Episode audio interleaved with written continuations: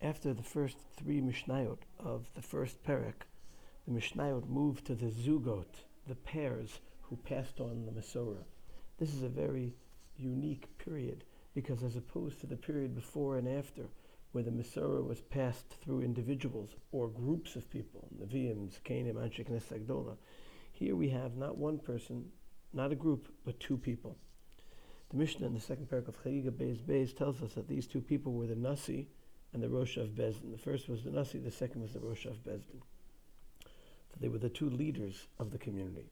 And Rashi points out there, Chagiga Daf Tezayin and Daf Tezayin, that these zugots, these pairs, are the beginning of machlokes amongst the Jewish people, where they develop different ideas of how to see things. Despite the difference between them, each zug shared a certain similarity. You see this, first of all, in their names. If you take the first zug, Mishnah Daled, Yosei ben Yoezer Ish Tzreda, and Yosei ben Yochanan Ish Yerushalayim, both in the Yosei and in the way of formulating the name, Ish.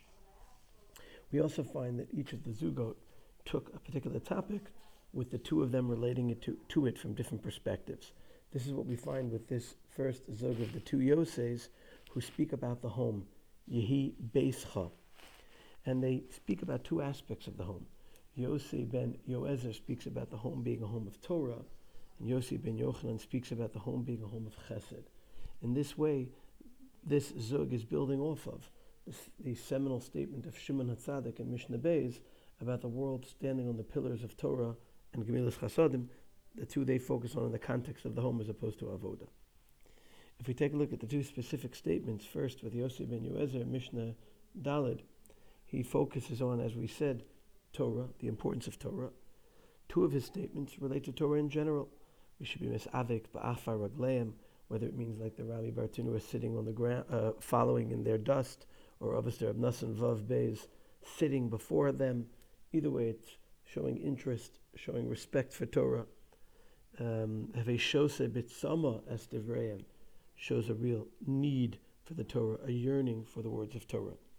But the first statement, Yehi Beischa Beis Vad L'Chachomim, speaks about Torah's relationship with the home. And many of the Meforshim here speak about having learning in one's home, because this way someone will learn from that experience. The Rami Bar Tanuri speaks about learning Torah.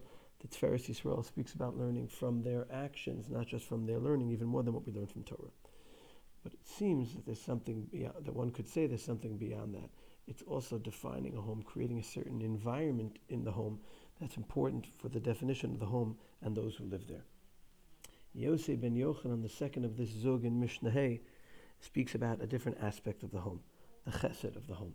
And he speaks about this from two perspectives. First of all, right, your house should be wide open. The definition of the home, Rabbeinu Yonah in his peirush of the Mishnah equates this to the home of Avraham. We see in the beginning of Parshas Vayera how he ran after guests. We see the passion he had for it. The Ramban points out that the Torah emphasizes in that story both the word ritsa, to run, vayimaher. He did things quickly because it was so important to him. The second statement of Yosei ben Yochanan is Yehi aniyem yivnei veisecha. It's not just being open, but it means including aniyim as part of the people who are in the home. It's not just the willingness and openness, but defining the home, who's present in one's home.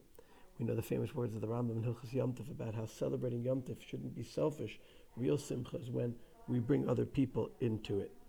We see here from this zug, Yosei ben Yoezer and Yosei ben Yochanan, how to build two sides of a home. On the one hand, the home should be a home of personal growth, of Torah. On the other hand, it should be a home that reaches out to others, not just to be impacted by the world outside, but to impact and help and assist the world beyond us. Let's make sure to build our homes based on this two-sided, two components of Torah and Gemilus Chasadim.